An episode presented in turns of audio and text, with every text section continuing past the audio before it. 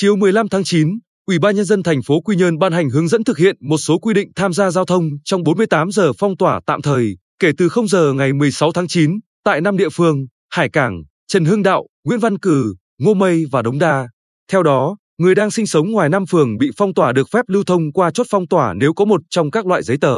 minh chứng đã thực hiện tiêm hai mũi vaccine phòng chống dịch, giấy do Ủy ban nhân dân thành phố cấp dành cho cán bộ truy vết, tầm soát phòng chống dịch, các lực lượng tuyến đầu của thành phố, phường, xã. Đối với địa bàn năm phường bị phong tỏa, các cơ quan, đơn vị tổ chức làm việc tại cơ quan không quá 30% nhân lực, trừ các đơn vị đặc thù. Thủ trưởng cơ quan ký giấy đi đường cho cán bộ, nhân viên và gửi danh sách với Ủy ban nhân dân xã, phường sở tại để theo dõi quản lý. Người ra khỏi địa phương bị phong tỏa phải có giấy đi đường của cơ quan, đơn vị ký ban hành và có xác nhận đã hoàn thành test nhanh âm tính.